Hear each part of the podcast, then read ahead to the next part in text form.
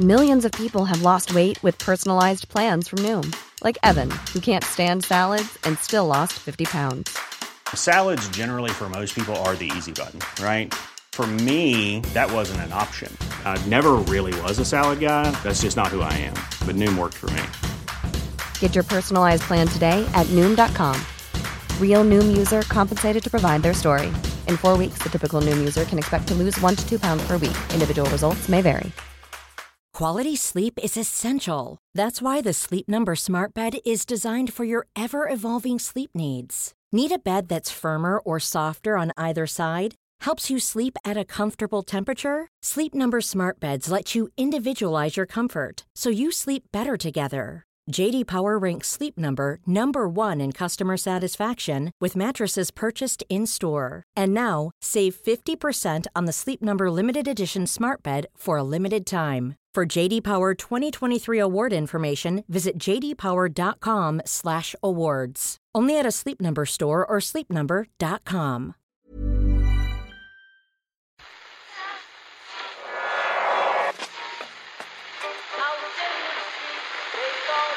What is that? That's the second time it's gone off. They never go home. They never go home. They never go home. Those those those boys.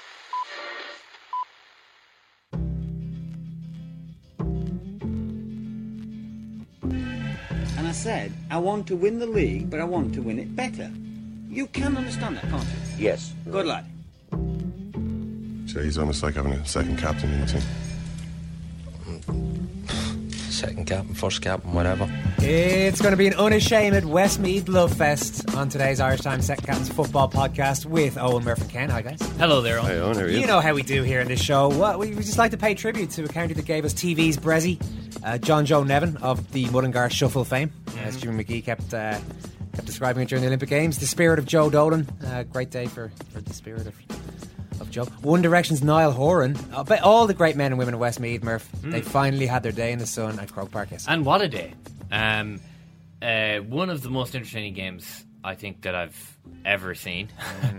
like, absolutely insanely good. Um, uh, good comeback, of course. Uh, goals. Uh, no defending of any description. Oh, well. But hey, who's counting? All the other counties in Ireland are defending enough for for the for the sport.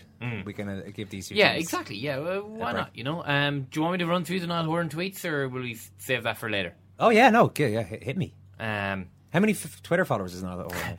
twenty-two point six million.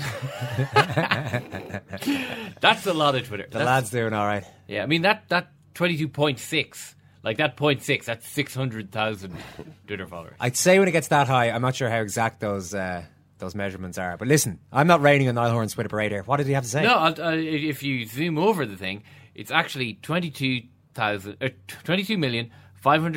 553,294 Well, followers. should on, I follow Twitter. him? I, sh- I should probably follow now. yeah, get him closer to an actual 22.6. Okay, anyway, so what there was we he go. saying? Do- 22,000. Oh, actually, it's just gone up. In, in the time it took for me to click on follow, he got five extra followers on top of me. So 22,553,300 on the nose. Yep. Uh, so, Niall Horan, uh, yesterday. Yop Westmeath, YOP. I don't know. Delighted for Lurch. Hashtag Han Westmeath. Hashtag Han Lurch. Hashtag Han the Sons. At D. dot Daily. So at D. dot Daily is uh, Dara Daly, who plays for uh, Westmeath. Nobody knows who Lurch is outside of Westmeath. You know you're a Westmeath football fan if you have the nicknames down. He then retweeted Niall Breslin at Niall Official at D. dot Daily. Insane match, says at Nbrez. And uh, then he retweeted that uh, thing that went viral, that video that went viral yesterday of a West, old Westmeath man dancing in his kitchen. Um, and it then it appears Dara Daly's reply to him says, "Why don't you make it for the Leinster final? He's going to be there. Apparently, Good to hear. Would only love to." Um, so there's that's Niall Horan. I mean, I really didn't think he was going to have 22. mi- I mean, I, I, I thought he'd have like six million followers. Yeah. 22 million followers. That's that's a lot. What's lot. yop? I don't know. Is that like I sound my barbaric yop over the roof, rooftops of the world? Yeah, that's what it is. That's probably what it is. Oisin and Moylesy are going to be here. We'll talk to the hero of the hour, John Heslin. Uh, Ken, I want you to I want you to be John Heslin for a minute. All right. Okay. Don't worry, I'll give you more in this scenario. I don't just want you to, off the top of your head, do Yeah. a John Heslin impression. You're the star player. You've helped the team into a one point lead against the local rivals who you've never beaten in the championship in the history of this great competition. Yeah. Time is ticking down. You gather possession, bear down on goal. Remember, you're one point ahead. You've done the math. You know another point should be enough. Yeah. It's called the insurance score. Yeah. Uh, because it, it pretty much ensures victory at that point. Uh, one of the Meath players is. Uh, you've got a, you've got a Meath man in possession, or in support, I should say. Do you A, pass to that uh, pass to sorry a Westmeath uh, teammate? Do you A pass to him? Do you B fist the ball over the bar, or do you C stick it in the bottom corner because you want a goal? You've done enough hard work. You've scored enough points. You want to kick a goal on this biggest day for your county. I would D uh, stick it in the roof of the net because I think it's always more satisfying for spectators to see a shot bulging into the roof of the net. Uh, the manner in which uh, Bernard Brogan, I think, was trying to do when he smacked the ball against the crossbar from six feet out um, in a different game there yesterday? Dublin. Yeah, Dublin scored a few. The, the referee had blown his whistle. In fairness, so I mean, it's not like it was because if if he hadn't, then it probably would have been the worst miss. I liked what Bernard Brogan was trying to do. Is what I'm saying. So Yeah. in so in that situation, I would have said D, put it into the, the uh, top of the net, and ask questions later. Very serious operator, Murph John Heslin. Uh, yeah, well, i- i- anyone who's uh, been watching Sigerson football over the last couple of years knows uh, John Heslin knows he's been an exceptional footballer for UCD at that level over the last number of years. Uh, but he also scored, uh, and this did raise a few eyebrows around the country when he scored two goals and 16 points in a Westmeath County semi final to knock out Garrycastle, who were the reigning champions at the time. Uh, Two. Hang on, sorry. He scored two, two goals, goals, and sixteen points. 16 points, yeah. Uh, That's heavy scoring. it is, yeah. And you know, what- you know what he has to live with? Uh, people saying, "Ah, yeah, but how many of that were, was from play?" Because people do say that. Do you know the answer to that? Yeah, he got two goals and three points from play. Oh, so it's thirteen. It was no, it was free fourteen kicks. free, so it was two, two, two from play and fourteen free kicks. I mean, two two is still quite a good.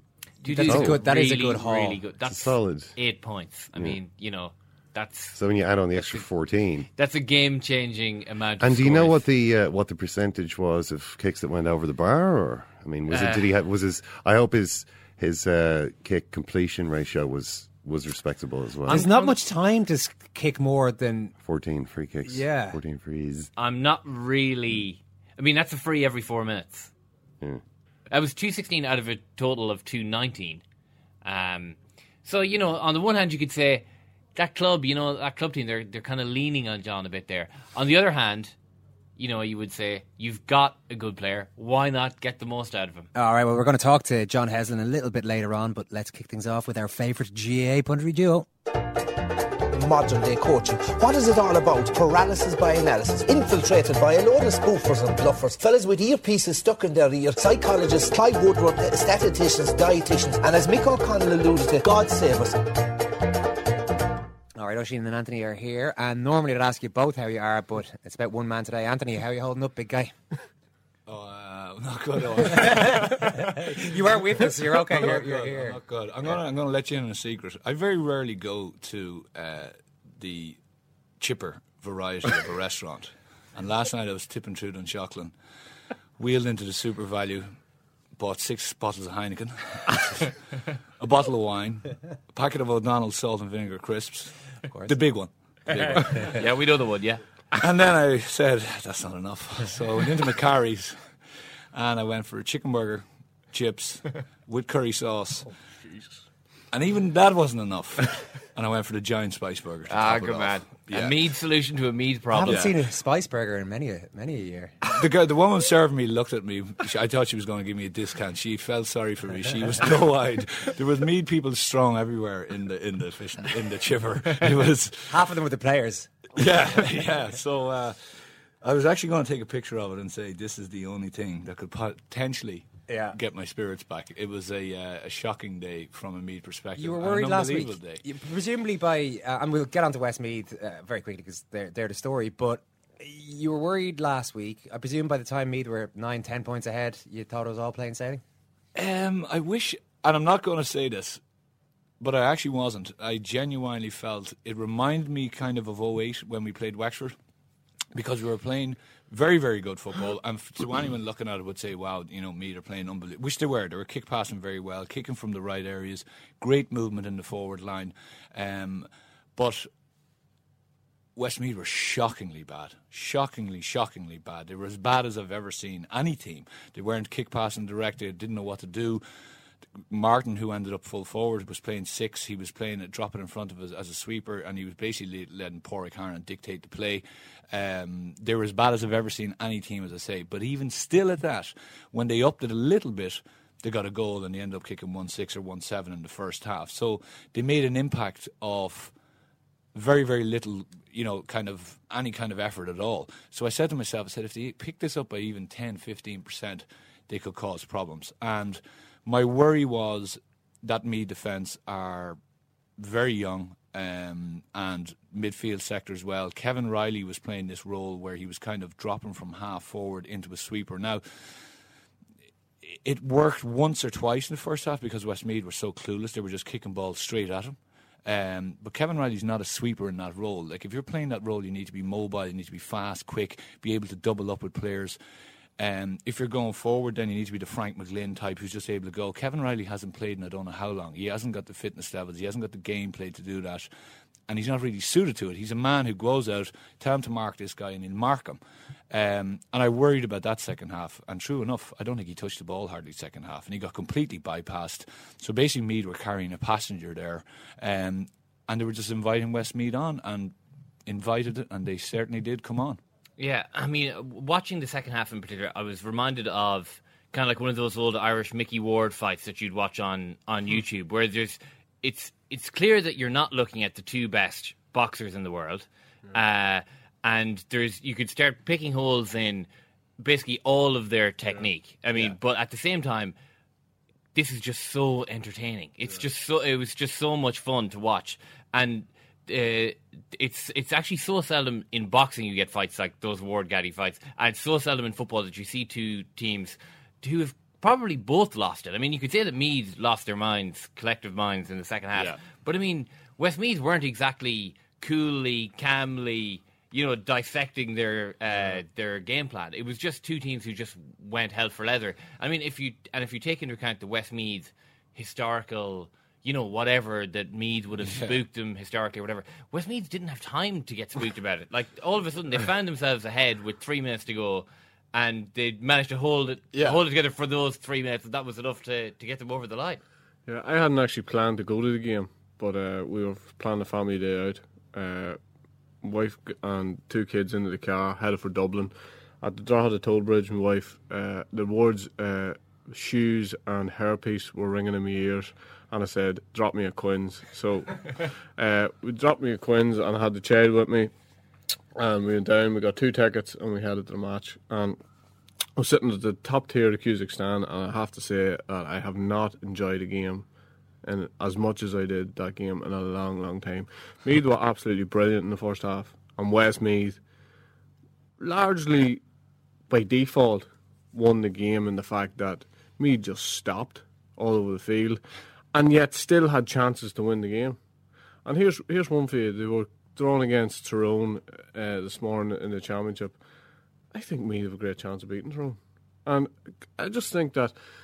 Meath yesterday had enough chances. They probably should have finished the game without talking about half chances with six or seven goals, uh, and that would have been enough to obviously get them over the line. But uh, Westmeath, as as Murph says, it wasn't as if they ruthlessly took them apart in the second half. They kicked a lot of wides. They had a lot of fairly simple chances that they wasted. Um, I did think they showed a bit more composure than say uh, because when I was watching that, I, I'm sure a lot of people were thinking Louth in 2010. Uh, and aside from the madness of what happened at the end of that game, Louth completely lost their composure that day. They were kicking balls out into the stands uh, and all this kind of thing. Whereas I thought Westmeath showed a little bit more Yeah. composure, and that particularly if you take that the final goal by John Heslin, the build up to that was that they stripped Meath in their own defence. Work it up, I thought, quite well to Heslin in a scoring position, and he goes and, and buries it. So, while it wasn't exactly clinical, uh, there was a, there was no, a measure of composure. cli- no, but I know what you're saying, and I think you know West, oh, me sort of were the architects of their own downfall, and, and for you see a man running along the end, that doesn't happen anymore in Gaelic football. When uh, the Kieran Martin, yeah, when Kieran Martin turns turns to his left and runs down that channel, he always gets rejected by somebody else coming in and helping out. For that, for that, for me not to have that, it shows you on more about the mindset really than the than the way they were set up because they were there in numbers. All they had to do, all he had to do was read the situation. Okay, if he comes back out and goes the other way and, and tries to shift it round out to the forty-five, which you see most teams having to do, if he had, to, if he had, you know, if he was to turn and do that, you know, that's quite acceptable because Meath have rejected him on the inside. But for, I can't, who's number ten playing for me yesterday? Tobin. No, uh, ten yesterday. Graham Reilly was ten. Andy Tormey. Tormey. Well, Tommy, all he had to do was make that run in and just and just make sure they didn't come in along the end line. That was systematic of what was going on with Meath yesterday. But Meath still should have won the game on. But uh, that happened three times. Three different occasions. He took young James McEntee on, then he took uh, who, one of Meath's best defenders over the last number of years, and a fella who would never happen to Donal Keogan. Like, for the last one, when he went down, he actually went to go, he spilled the ball, and he just did the same move again. So it was like, I'm okay. I've given you a clue. I'm you going know to go exactly what's going to happen, and, and, it goes again. And he beat Keogan along the end line. But if you look back on it, as you say, Padraig Harnan is trotting back. He sees this, and he should have been gone straight to the end line. But literally, he, he he goes there as Martin has already done it, and he gets there too late, and he fists it over the bar. I think for the for, to equalise or to go one point up. But at that stage. Meath's heads were fried, absolutely fried. They were doing the, which often happens. I've been caught in it. Ush, you've probably been caught in it, where you're looking around the pitch, you look at fellas' faces, they're gaunt, they're pale, they're looking at it, there's nothing in their eyes. You're seeing that there's absolutely zero coming back at you here. And, you know, people talk, you know, Mick O'Dowd is saying, oh, they're a young team and maybe there's a bit of it. Like, leadership comes from the fact that seven or eight kickouts at the start of the second half, Meath lost in a row. Paddy O'Rourke just kept putting the ball down and kicking it out long, straight to a midfield that was under pressure. Young Harry Rooney was getting cleaned out, and they did not win one breaking ball. And that's basically saying, here's a ball for you. Come back and attack us again. Well, uh, that's something that maybe Graham Reilly would have done. A lot was being made in TV commentary of his black card and that being a turning point.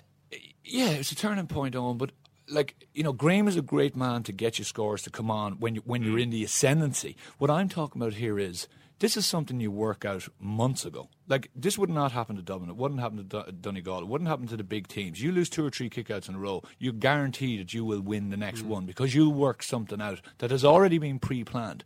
At one stage, I saw the ball going over the bar. Paddy O'Rourke jumped up onto the crossbar. He held onto it for like three seconds he, he got down, he just picked the ball up slowly with his head down, walked out, and I just said his body language, it was completely wrong. This was when the game was in the melting pot. He didn't grab the ball, run out like Cluxton would do, put it down and just quick restart, and away we go and try and get up the field. Everyone got set, kicked it out, Westmeath won the breaking ball again.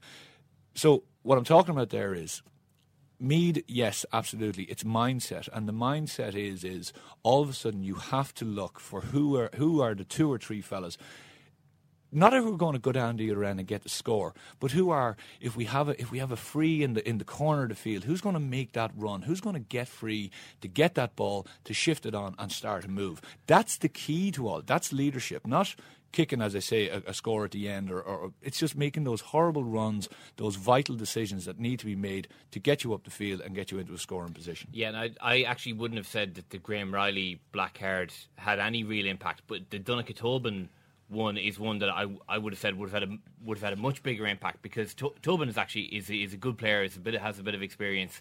Well, compared to the two guys he was playing alongside in the full back line, yeah. had way more experience.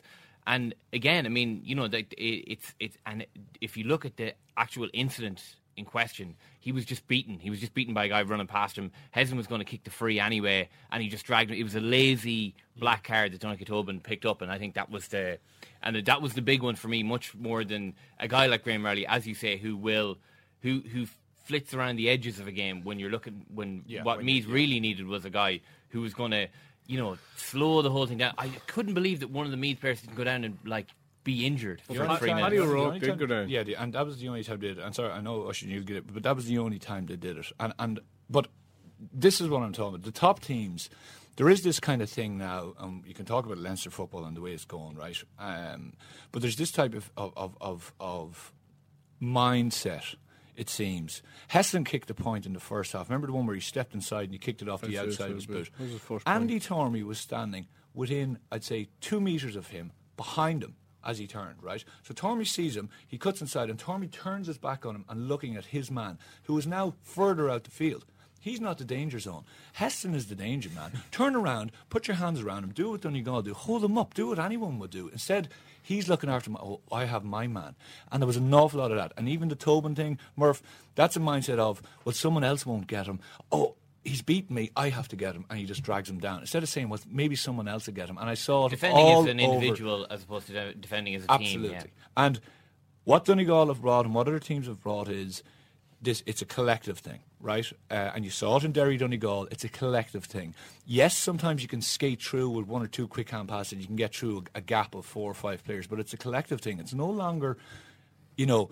I have my man no matter where I am, and I look after him, and I don't really care what's happening. And unfortunately, that really got inside of me. And when the pressure comes on, then you get even closer to your man. You go, well, I'm not going to be the one who's going to make a mistake here. So you don't go for the short kick out. You don't make the break to try and get a breaking ball. And landslide, it just flows one, two, three, and all of a sudden you're you're in a quagmire. Look, enough Meath. This is our Westmeath special today. Bushy, we haven't given them uh, their, their due respect so far. First of all, John Heslin's goal to seal it at the end. We've been chatting a bit about that. We'll talk to the man himself shortly. Did you admire the uh, the balls he showed in taking that on? Absolutely. Yeah. I think it would have been very, very easy just to fist the ball over the bar or use the man who was running in the, the right hand side of him. But for him to just to stick in the bottom corner was, was fabulous. And that essentially was, at that time, it was game over. But it takes a lot of gumption to do what he done. Not only that, on, but he did kick a few wides yeah, Yeah. yesterday. He kicked a few wides, but he just got on with it. And they look to him all the time. And it's difficult um, when people are looking to you all the time and want to give you the ball all the time. And you're thinking, I'm only have to get, you know, I'm only, I'm, I need some downtime here. You know, I, I want, so, I want a bit of a break. Somebody else have a poke, but uh, he kicked a couple of wides and was able to kick a few serious points off the outside of his boot. And he was constantly hovering. He constantly wanted involved in the game, and he wanted, you know, he, he was involved in anything, most things that were good about what Westmeath did, and that's not just the scores, but he was involved in all of the things that they that that, that was good He about. him. kicked one score. Uh, sorry, he kicked one left-footed shot against the upright, which was uh, one of the easiest strikes he had all day. And almost immediately scores a point, point, uh, yeah. yes, uh, which, which is exactly what you're looking for from your star man. Absolutely, and that's what we're talking about. You know, mindset. Mm. You know, his, his mindset was, you know, I want to get another chance. I want to have another go. You know, I'm not quite sure if that had happened at the opposite end of the field. I mean, nobody wanted to shoot. You know, towards the end of the game when it when it come to me, Then I was making the point about the time Harnan went through. I just thought thought he should have had a, a shot. Uh, Moylesy reckons he should have probably popped it over the bar at that stage, and that would have definitely helped me because they really needed a score at that stage, but they just couldn't buy one. And uh, and Westmeath, every time they come down the field, okay, they didn't kick a score every time, but they looked dangerous, and they were getting themselves into those two, three yards of space. That all that's all the forward wants, you know. And if you kick it wide, you kick it wide, you know. But all the forward wants is three or four yards of space, and, and to have a to have a shot. What did you? Sorry, Murph. Yeah. Yeah, no, just the the chaotic nature of the game. Uh, you know, it might be best summarised by the fact that a guy who starts the game playing as a sweeper ends up with two goals and three points. You know, it, it's it's a strange. It's uh, That was Kieran Martin. Kieran Martin, yeah. I mean, he and it, maybe it, it, it signifies the. You know, I, I wouldn't be saying right. Westmeath are contenders now on the back. Like the whole the the game was chaotic in the extreme, and they didn't seem to know what to do with after Heslin, their best player. And th- that was kind of a strange thing, just watching it for uh, watching it as well. That Well, at least Heslin had a bit of help then. You know, Yeah. it looked Yeah. as if they they had a target. And for a centre half back, I, I don't know where he plays for his club, but for a lad who was wearing six to come up, but the runs he was making were very intelligent runs. He's taking Reilly out of it all the time. I mean, he was going left, he was going right. He was making Reilly at least think about it. And we're going to talk probably, well, obviously we're going to talk about Kildare and Dublin, but the difference between the runs that he was making and even the runs of the likes of Eamon O'Callaghan, who is a corner, who's a genuine corner forward, and Alan Smith, you know, beggars belief. But he, you have to be willing. That's all you have to be when you're in there and you're a target man. Just be willing to make those tough, hard runs that Anthony's talking about. But it just shows you as well. uh, when you make the run, you get the ball. It's like it's a simple thing. You turn and you go at the man. Like I mean, as uh, like years all, out, if a fella beat you for a ball, which fellas did plenty on me. If he shifted it off, you think, okay, that's that's not too bad. if he turns and comes at you, all of a sudden you're just like, and he literally every single score he got, he turned and he just went straight at his man. Now he's a big, strong fella, but y- you know, you switch to the Kildare Dublin thing. Like you love to see, I'd say an opposing coach loves to see forwards just shifting on passes. You know, coming out winning the ball, but then shifting it on. You know, and really shifting it to a fella in a worse position. Um, you know, all, and basically, as we said, all you're doing is just you're over responsibility. Whereas he just said he was nearly symbolic of the Meath effort the second half. He said, "Look, I'm going to grab this ball. I'm going to take it right at Meath, and we see what happens." And he ends up kicking a goal with his right, kicking one with his left getting three three more scores um, and was a fulcrum. And I thought Glennon did very well when he came Mm. in because he started inside, was was making runs as well, wasn't really getting fed with the ball. Um, because I think they decided at halftime, look, stop kicking the ball in long. They kind of went definitely a bit more through the hands. Um, but he came out then, and he was actually excellent. And for one of the scores where you said there was a great bit of composure, he came down the field. He showed he took a heavy tackle. He got back up. He he he, he recycled the ball again, and they got a score from it to go. I think a point up. But um, look, they're not going to get within. Uh, I, don't- I, I do not mind saying this within an arse's roar of the of Dublin. Dublin are just at a completely Yeah, no, I think that's I think that's all taken for granted. But uh, j- the, but fair play. Enjoy your day. but, but fair play and enjoy your day. Uh, have you seen scenes like that, Oisin? You said it's one of the most enjoyable games you saw. What about the Westmeath The reaction? around celebrations, place? the celebrations after were absolutely brilliant because, uh, as uh, the wee fella, it was the first time he was ever in Croke Park, and uh, he applauded every score. He loves, he, lo- he loves jumping up. Obviously, Very fair-minded of He him. is, yes. He just likes to He see loves- fine football. Yeah, that'll uh, The only thing we got wrong was we didn't know, as I say, I didn't know it was going to the match. And when he got up in the morning, my wife put a white pair of shorts and a blue top on. and he's got really long curly hair, and uh, everybody was rubbing him on the head, going, "Look at the wee dub." Uh, so I was just dragging him along. Come on, don't be getting drawn into that. but uh, yeah, it was just the scenes at the end were were proper scenes, and probably you know we he- always hear the arguments against the provincial championships. They didn't win the provincial championship, but it seemed like it, you know, and the outpouring of emotion and. Uh, there was quite a few uh, Westmeath people around, you know, where we were sitting, like, and they genu- they were genuinely happy. Look, at, I think they'd be waiting a long time to beat Meath. I think it was more about beating Meath than actually getting to a Leinster final because I'm sure after the initial 20 minutes or half an hour of euphoria, they sat back and go, shit, we had to play the Dubs in the final. but uh, I think they just took it for what it was Well, that- and, well, that's John and, and enjoyed it. right, you know, enjoyed it. You know? Funnily enough, they watched the game. I would have actually, nah, we'll just we'll just go Yeah. back to the hotel. Yeah. Yeah. Don't worry about that second game. I don't even know Well, who's playing. yeah, yeah. I have to say, Have for the warm um, dad. We've given Tom Cribbin a bit of a a, a sticking during the year when the whole Glennon thing and all that. He was absolutely fantastic. That was when essentially he said his big players weren't standing up. Yeah, yeah. in the league campaign. Now I'd He was heard, good- he was I- good yesterday. yeah, I chatted with that's Desi the way to Dolan a couple of weeks ago, and I was kind of saying to him, "What way did they?" And he said, "No, no, they really, really like Cribbin. Like Okay. they're they're mad about. Like I mean, the players were responding massively to him, and I was kind of saying, "All right, okay." Um, and I asked him about that situation. He says, "No, no." He says the players are hundred percent. Um, it- the moves he made yesterday were fantastic.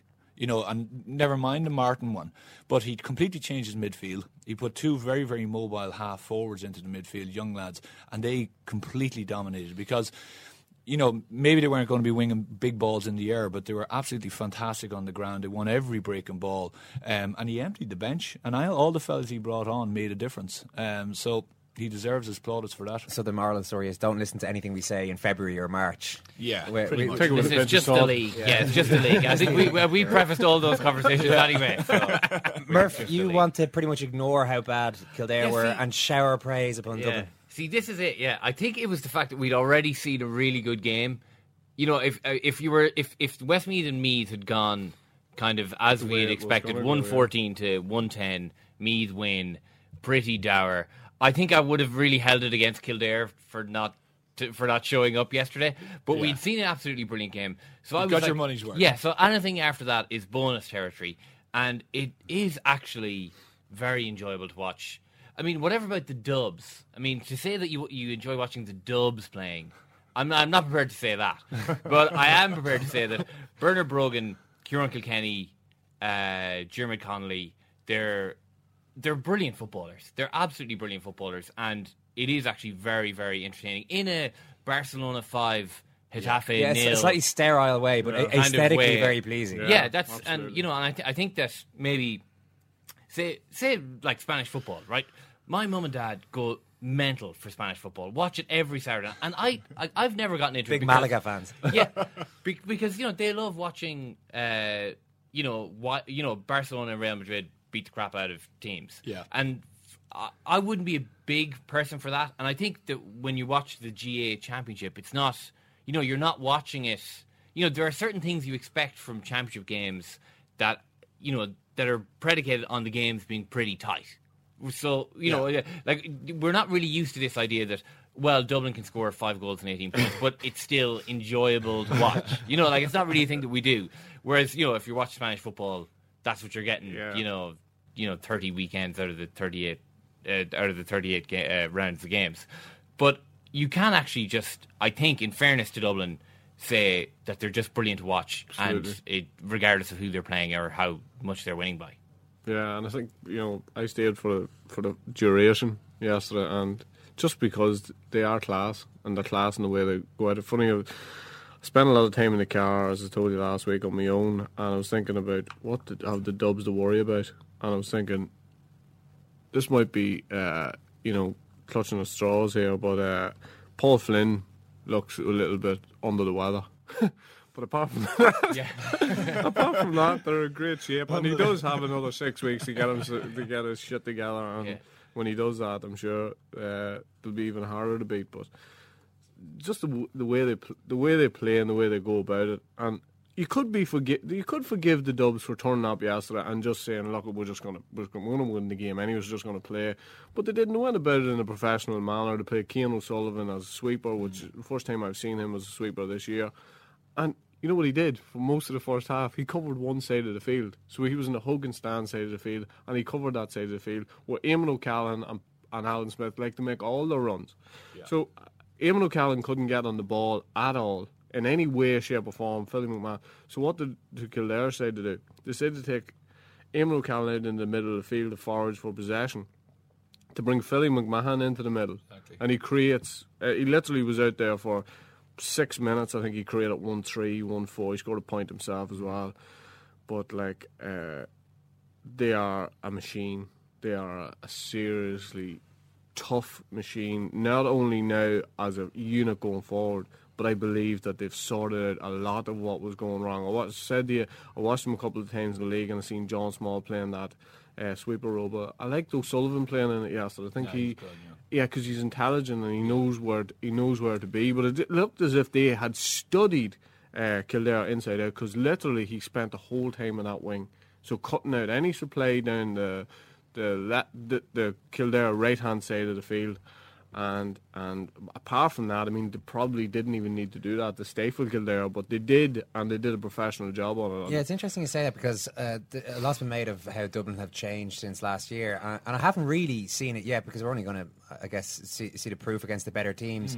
You see Jack McCaffrey yesterday bombing on at least as much as he did last season. So, uh, um, you know, there's a, certainly on the surface it looks as though they're doing a lot of the same things, but the way you've outlined it there, there With a are bit- just with a little- bit of protection, tweaks. with a bit of protection. They, yeah. they, they didn't need a whole lot of change. Like you know, we spoke after last year. All they needed was a presence at six.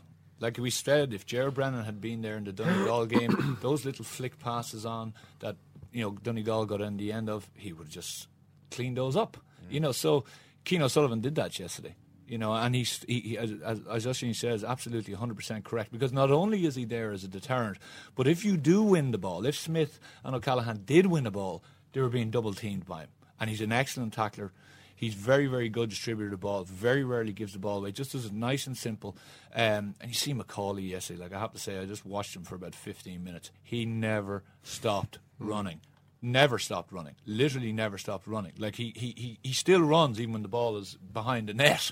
like he's still running he's just around. trying to tire them out, yeah. He just runs and runs and runs. Um, he goes gets forward, goes back, runs. Like I mean, he's and, and he you know he looks ungainly at times and everything else, but he's absolutely he just he erodes you. He just puts you into the ground. He's probably the polar opposite of Enda Lynn, who likes to go sideways or backways. He, he go, as soon as he gets the ball, it's forwards, Forward. forwards all And the a time. massive blast He's looking pace. to he's looking Yeah. to make room for somebody else. I'm going to make a prediction here. They're going to win the All Ireland absolutely hands down this year. uh, like I genuinely, I think I don't think anyone else can get near them. Yeah, Right, 'cause they've it's, a bit started- it's a bit early for that. No, no, you're just trying to maybe rescue. Cork, I'm going to say it. You're, you're just maybe trying to, Cork, maybe Cork. You're just trying to rescue Cork. something from this weekend, Cork Anthony. and At, at least apply a bit of psychological pressure. To Yes, I am trying. and- There's you, you were looking way too smug, McDevitt, so I need to do something to you. I didn't know how to quickly. I, I found myself smiling like an idiot when Moylesy arrived in the studio. I just didn't know quite what It to was say. shocking. He came towards me with this big smile. hey, Moy, thanks there, Eoin. It was Yeah, the really hey fi- It's it was Monday morning. five there. Yeah. He just loves Monday morning. Uh, a couple of very quick things. Firstly, Donegal uh, on uh, against Derry. Were there uh, signs that the arrogance is being knocked out of them? Um, was there a Jinx, jinx, jinx in the armour, Ted, as they say. Um, Derry were very impressive, uh, very impressive, and you know Donegal. A couple of we talk about the leadership. Gallagher, one of the oldest guys on the pitch, stands up and just does those things. Those that in the trenches, what he has to do, and he drags them. You know, people before look at Murphy. Every now Murphy, of course, scored some unbelievable points um, at vital stages, but Derry were impressive. That, as we said before a bit of pace coming at angles, and you shift through that line of defence, and then you're able to kick long scores, which Lynch did on numerous occasions. That's the way to try and beat Donegal, you know. And, and teams are showing it, and Monaghan have that capability. They definitely have that capability with half forwards and the likes of Hughes and these boys coming at pace and at angles. So um, that's going to be a lot tighter that Ulster final. And of course, the the Riley goal was like for me. I think he took about ten steps. All right, and a quick one on the qualifier draw. We mentioned Meath against Rowan in brief there, but uh, Armagh against Galway. Are you boys looking forward to that? Uh, yeah, well, I think we're at home. I think that might just be enough. Uh, we weren't overly impressive against Wicklow. In fact, if Wicklow had a, a free taker, they missed eight free Two kicks. points. Yeah, you were two two points up with ten minutes to go. Yeah. Is that all? Yeah. So, uh, you know, we wouldn't be delighted at, at how things are going, but it, we probably should have enough to beat lowly Galway. Yeah, I, Yeah, I would say that the I would say that the athletic grounds, whatever about it being a disadvantage against Donegal, uh, you know, I think that you know there's the. the as you go lower down the food chain, turns out it could be a little bit of advantage Yeah. against uh, puny old Galway. You can just but, see them uh, tightening the pitch this week. Yeah, yeah. I, I think. I, I think. like in the new camp, you know. Yeah. Yeah, yeah, I think that'll be. I think that'll be a decent game. Again, two teams were sort of evenly matched, and hopefully they sort of go at each other. But I, look at it, Armagh weren't great at the weekend. Hopefully, there's they can build a little bit more. Funny thing about it, Eoin, is this is where you're actually going to get. Like you, I just heard that you t- withdraw Dublin out of Leinster. You've got a lot of good games, evenly matched teams. teams, you're yeah. going to get that now in, in, in the qualifiers. You know, some great games probably in the qualifiers, and to be the games that people should go and watch. Anthony O'Shane, brilliant. Thanks a million. Thanks, Eoin. Cheers. Shane Curran with the kick out. The 42-year-old goalkeeper. Kern it out from goal. Here he comes. He's 30. He's 40. He's 50 yards out from goal. What a day for us coming. All them other niggas lame and you know it now. When the real nigga hold you down, you supposed to drown. Bam. 1944 is the last time a senior try to come out of here. And a whoa, whoa, whoa, whoa, whoa, be the last one. Bam. What a day for us coming. Leave a pretty girl sad reputation. Start a fight club, Brad reputation. I asked the question. Does anybody deserve to lose at All Ireland Club Final? Give me a text, text, text if you know the answer. It'll be heartbreak on either side. Imagine being eight up. Imagine coming from eight down. Shane Curran has been lifted by an umpire, a sub goalie, two Castle barmen and a British man. I can't see Curran continuing. It could be his last race out of goal. What a day for us coming. Uh, a couple of nice fixtures in the draw there, Murph. Aside from, well, actually, we've probably mentioned the two, the two tastiest ones. That's Meath away to Tyrone. A lot, I can see a lot, a lot of Meath fans this morning saying, "Ah, come on." Come on, we're, we're, we're licking our wounds here, and you send us up to Omagh to play Tyrone. The uh, yeah, well, I mean, celebrity Meath fan Dr. Gavin Jennings was on hand while the draw was being made. Go on. in the Morning Ireland studio, and uh, he could be quite plainly heard after the draw was made, just going, "Ah, Jesus." Which, in fairness, you know, you can kind of see where he's coming from. I mean, it's not, it's it's it is a bit of a tough draw. Uh, and Yeah, but where's the journalistic impartiality, Murph? This is well, Radio yeah, 1. Well, yeah, but I mean, it's a GAA draw. I mean, it's not you know, it's not a matter of great national import. Uh, he was speaking in a private capacity as a crazed Meath football fan. But the rest of the draw anyway is Derry Wexford, Tyrone Meath, Tipperary Louth, Armagh against Galway. First named teams at home. So uh, all three Ulster teams got their uh, home draw, which is pretty sweet. It's something that Westmeath don't have to worry about, as they set their sights in a Leinster final against Dublin. You know what you want at this stage. You want to hear some local radio madness, and we're here to oblige. Let's see. The end game was called by Midlands 103. Here they come again. They're all they're being tackled and beaten and pushed and everything. But Westmeath are not giving an inch. Ball gone up the field. This is a great chance here now for Westmeath. Sherry got inside. Chance on again. Can Westmeath get something out of this? John Heslin with the ball. Still John Heslin. Yes, it's a goal! Heslin has punished the Royal. A mighty performance from Westmeath. They have really come to life. Doran Hart, PJ Ward, and Jerry Russell were the commentary team. I'm not sure which of the gentlemen we heard roaring his approval at that goal. That's what you want from local radio Yeah, you want you want a, a, a co-commentator who's just fr- thrown off the shackles, forgotten entirely about his uh, his job at hand, and just go completely mental. So fair But play. also the the um, the way in which he immediately goes for the gloating. That's the thing. Yeah. that me- It reminded me of Sticking it Aldo. Meath. It was Aldo when, when Ryan Babel scored that goal. You know, the, against Arsenal, rub a little bit of salt into the wounds of Arsenal. You're, you're thinking, really, every, everyone was just happy at that point. But you know, the, some people are uh, remembering a few scores that have been said by Well, that. well, that was Aldo's MO even in his playing days. We all remember Fernando Couto, the poor Portuguese defender, scoring an own goal, Aldo getting right in his face. Yeah, Fernando Couto, not the Brian Laws, I think was another one. There's a few of those uh, Aldo left in his wake. Westmeath's match winner John Heslin joins us now. John, listen, congratulations. Amazing scenes there. We heard a little bit of it. Uh, great photos doing the rounds today as well. Quite a day to be involved in, I'd say. Oh yeah, it was unbelievable. Um, I actually work in the Meath, and I came into work now this morning, and it just, Don't know, it was topic of every conversation, of course, and it was just uh, great to be able to say like uh, all the hard work and dedication, you know, pays off because everyone will be saying to you, "Geez, you train an awful lot and you put an awful lot into it, but it really was for days like yesterday, and to see all the lads so happy, you know, that you train with, and you see them lads slogging it out, and then Tom Cribbin obviously was so delighted, and the fans as well, like it was. It was a great day now, to be honest. Yeah, it was great. Uh, I was going to say that it was going to be a struggle to get up for work on Monday morning, but uh, if you're heading to work in Meath, it's probably not that much of a struggle. I wouldn't have thought. Exactly. Yeah, I was, we were on the way home from from the game yesterday, and I was telling lads I couldn't wait to go to work. Everyone else was the opposite, but I couldn't wait because I took a lot of stick now over the week up to the game, and I came in with a smile on my face this morning, so it was good. I'm sure they've been uh, been gracious enough, but I guess you've hit the nail on the head there, John. You know, you're playing for a county who haven't had success, and it was well trotted out in the week leading up to it. Westmeath have never beaten Meath, despite coming close. The way the game developed, uh, did that almost become irrelevant because you guys came back uh, from such a deficit? And, and hit the lead late on. You, you maybe didn't have time to think too much about what was going on. You just went with it in the second half. Yeah, well, one thing uh, Tom said us uh, said to us all week was that uh, you know the the history didn't really didn't really matter to us. Like you know, just because other teams went in the past and weren't able to beat me was irrelevant to us. Like you know, it's two new teams. and I think Mick O'Dowd said it himself during the week. So that was kind of that's just behind the scenes sort of stuff. Like you know, um, of course we were ten points down at one stage, and you know we just had to dig deep and find it within us to to come back, and we did. Like you know, everyone just really dug deep, and the subs, everyone came on. Denis Glennon came on there, and you know, changed things up for us, and it was serious. Yeah, got the ball in your hands, laid on, a point ahead, heading towards goal. An insurance point could have been fisted over the bar. Uh, did you even consider knocking that one over, or were you going straight for the bottom corner?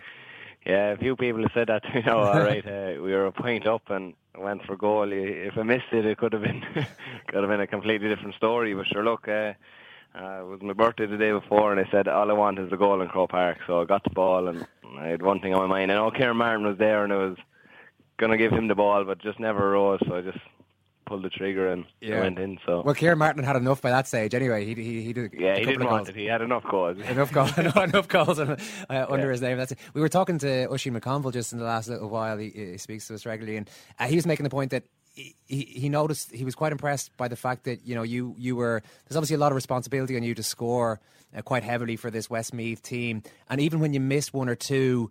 It didn't seem to bother you. You, you. you just have to kind of go with that, and you don't let it knock your confidence. You're still constantly hungry for the ball and looking for scores. Yeah, um, well, everyone, everyone's there to get get scores. Like you know, John Connellan kicked two points off his left foot as well there yesterday, and you know, fair play to Johnny because I actually never knew he had a bit of a left foot. But uh, no, it's great, and yeah, when you kick wide, you know, you just have to keep the head up. But um, I kicked a, a free wide at the end there at the last kick of the game, and that that'll annoy me more than anything now. So you have to just get the head right, I suppose, for the next one, you know. But uh, keep going.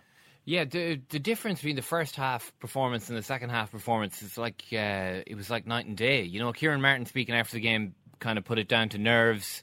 Uh, there were a lot of changes made by by Tom Cribbin at half time and into the second half, uh, and every one of the subs that you brought on seemed to make seemed to make a big uh, difference. What what would you put that uh, that difference down to between the, the first thirty five and the second thirty five minutes?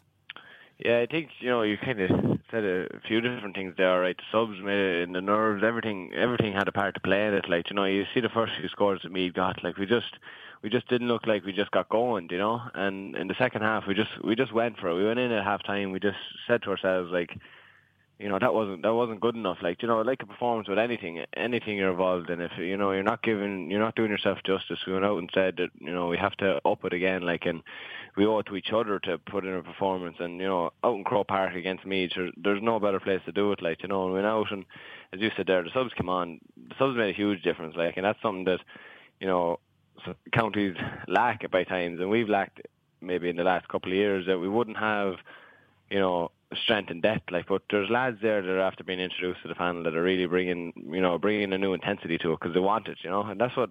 You know, in the second half, we, we, we really wanted it, like, and that made a big difference.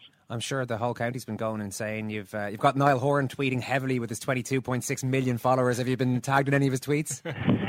no, I think that was left to Dara Daly. I think Dara Daly was uh, tagged in a few of them, all right. But sure, look, we'll take any any fans we can get if we good. Yeah, and I I think he's probably just going to get half a million uh, teenage girls tweeting him now, telling him to stop distracting Niall Horan in Niall and uh, tell him to concentrate on his music. I mean, I don't think you need that kind of attention, really. Yeah, I think Dara wants to get a song going one direction. I think he actually wants to go on tour with them now as well. so th- this, this this win's gone to Dara Daly's head now. To be honest with you, he's looking to get in a boy band now. Is it too early to ask you about the Dubs, John? We heard that some of you guys were, were out there watching them uh, after your own game. Did you did you go and watch it, or did you head off and do your own thing?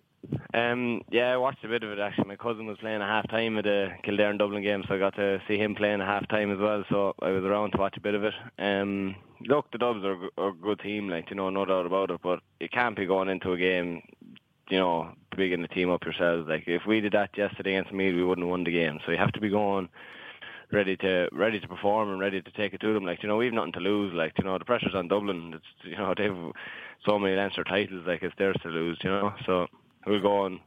We'll sh- hopefully show what we can do again. You know. Yeah, sounds like the right attitude. All right, listen, John, congratulations again on yesterday. Thanks a million for chatting to us. All right, lads, thanks very much. And he is my second captain. Second captain. Uh-huh. It's a humorous competition. I saw that. Important man for my selection.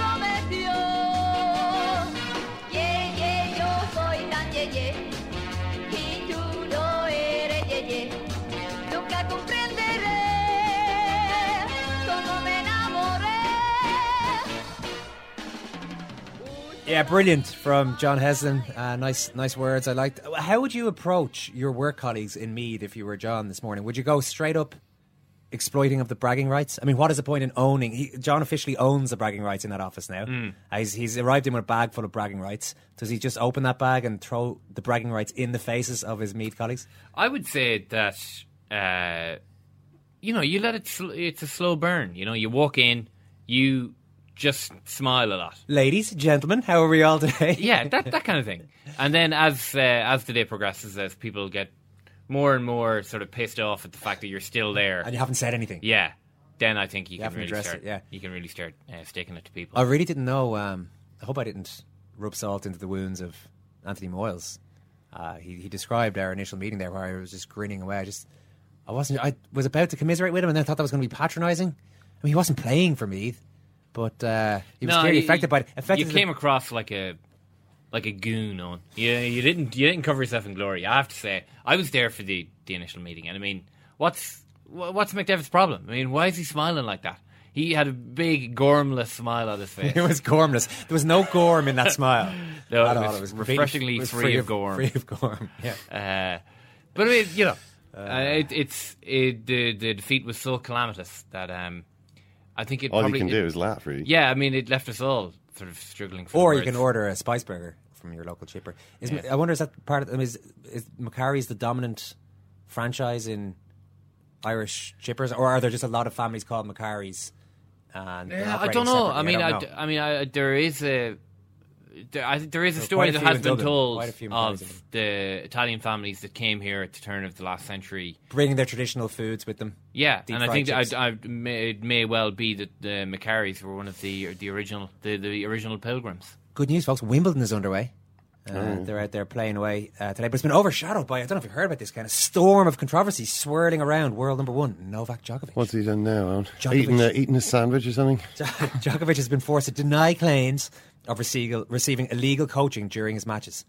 Uh, on the eve of his Wimbledon title defense. These claims were made by his coach, Boris Becker, in, in an interview. So Becker said, Well, you know, with the backroom staff and myself, we, we have our ways of signalling to our man Djokovic there when he's in a little bit, of bother to tell him if it's good or if That's it's so bad. stupid, isn't it? Well, yeah, listen, this is it. ATP rules specifically forbid communication of any kind, audible or visible, between a player and a coach.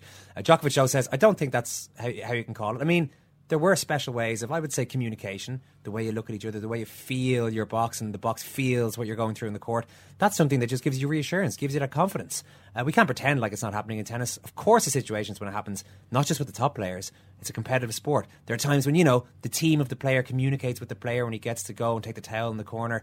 Uh, I think this is all fine as long as it's not regular. I think it just depends. Hmm. Um, well, I- first of all, I think Becker's an idiot for. Um, Uh, well, is he? Is he not just admitting what everybody does? No, it's total total idiocy. It sounds to me like he's trying to um, grab a bit of the reflected glory. He's not content with the reflected glory. He's trying to actually bustle up there alongside Djokovic and say, "Me, I, I also am winning these uh, tennis matches. It has a lot to do with me, by the way, and my coaching that I'm giving him." Um, which I'm sure, okay, they look at each other. I'm sure you can coach and a player can exchange quite a lot of information just by eye contact. You know what I mean? Though, to be honest, a man like Novak Djokovic, in my opinion, does not need uh, advice from Boris Becker or anybody as to how to win a tennis match. I think he probably knows what he's doing. Well, then why is he employing Boris Becker? I, I don't know. I, I I don't I don't know. I'm sure Boris Becker has, has experience which is valuable. He can give Djokovic a tip or two. But during an actual match itself, I think Djokovic probably knows how to handle himself. Um, uh, if I was him, though, I wouldn't be impressed with Becker trying to, you know, oh, you know, I'm I'm actually doing a lot of coaching during the match. Why, don't, why don't you just shut up, Boris? Uh, so uh, Andy Murray gave an interesting interview on the psychological side of the game here. Uh, this is a Sunday Times. Barry Flatman, tennis correspondent. I used a lot of sports psychologists when I was younger. Sometimes it helped, sometimes it didn't. But the stuff I'm doing now, so he's working with a psychiatrist now, Hmm. and uh, I know you're a trained psychologist, Ken. So I'm going to ask you about the uh, the difference between a psychologist and a psychiatrist. Uh, the stuff I'm it's doing like now. uh, it's like West Side Story, you know, between the psychologist and the psychiatrist. So just tread tread carefully here on. That's all I'm saying. The psychiatrist helps because I'm actually interested in learning about how the brain works rather than being told how to count to 10 or whatever to calm yourself down. Well, you know, I mean, it's it's great that Andy Murray's still on a voyage of discovery about all this, and and I suppose that you know it's not really so much about what you find out; it's about the process of trying to find out that brings you brings you kind of happiness. But the idea that you know a psychiatrist is operating at a higher level in some way than a psychologist is just total nonsense. I'm sure it's something that a lot of psychiatrists would like people to believe. Well, here we go. Uh, the difference between a psychiatrist and a psychologist, in essence, is that a psychiatrist is a medical doctor um, who has, you know, completed a degree in medicine, become qualified, you know, a medical doctor who can prescribe medication and so on. You might have a psychologist who's a doctor. Um, you know, they might have a PhD or, or you know, whatever. I mean, I'm sure some of them even go on to become medical doctors if they want to um, prescribe drugs. But the idea that that there's some secret knowledge which is available only to psychiatrists, which psychologists can't find out about, is uh, well, is naive. I mean, if if Andy Murray thinks that, maybe he should go and sign up for Scientology or something like that. I hear there's quite a lot of secret knowledge uh, available uh, on the higher levels of that, which um, you know he's he's he's got the money. You know, if he goes and signs up for Scientology, you know, he after quite, you know, I imagine he could jump up the levels quite quickly and find you out all skip all kinds of stuff. You can which skip all that and just watch the movie that's out this week. Yeah, it's a, it's a, it's a fine movie. Uh, the that's pretty much it. I think. Oh no, it's not it. I have to find out what's coming up in the Irish Times Second Captain's Football Podcast. That's yeah. They have asked for that, really. Well, you can laugh. That was the World Cup. I'm a little bit of an idealist, but having said that, I want to be like me. You don't know what you're talking about. What did you know? I managed to stay alive for All right, 16 lads, hours. we're going to leave it there. I'd say it to your face, and I'll say it to you now. Come down Swansfield and we'll see them, won't we? What you doing down here, you shawny man? Well, we're going to check in with James Young and Miguel Delaney, who are in Chile on at the Copa America, and they were both there to see Brazil getting knocked out, and they were also both there to see Argentina, um, Argentina making it into the semi-finals. And we're also going to talk to Sid Lowe in Madrid about Sergio Ramos, who uh, seems suddenly to be quite keen to get out of there. We might talk about the Greek crisis as well. Well, we could talk about the Greek Let's crisis talk as about well. the Greek crisis as well in the football podcast. Um, Broaden our horizons. There's a lot going on there, you know. Let's- Just looking at the live blog here. Hold our- Seems to be happening every every couple of minutes. Hold our fire for that one. Thanks, Ken. Thank you, Eoin. Thanks, Kieran. Thank you, Eoin. Thank you, Kenny. Thank you, Kieran. Thanks a million for listening, and check out that football podcast. Take care.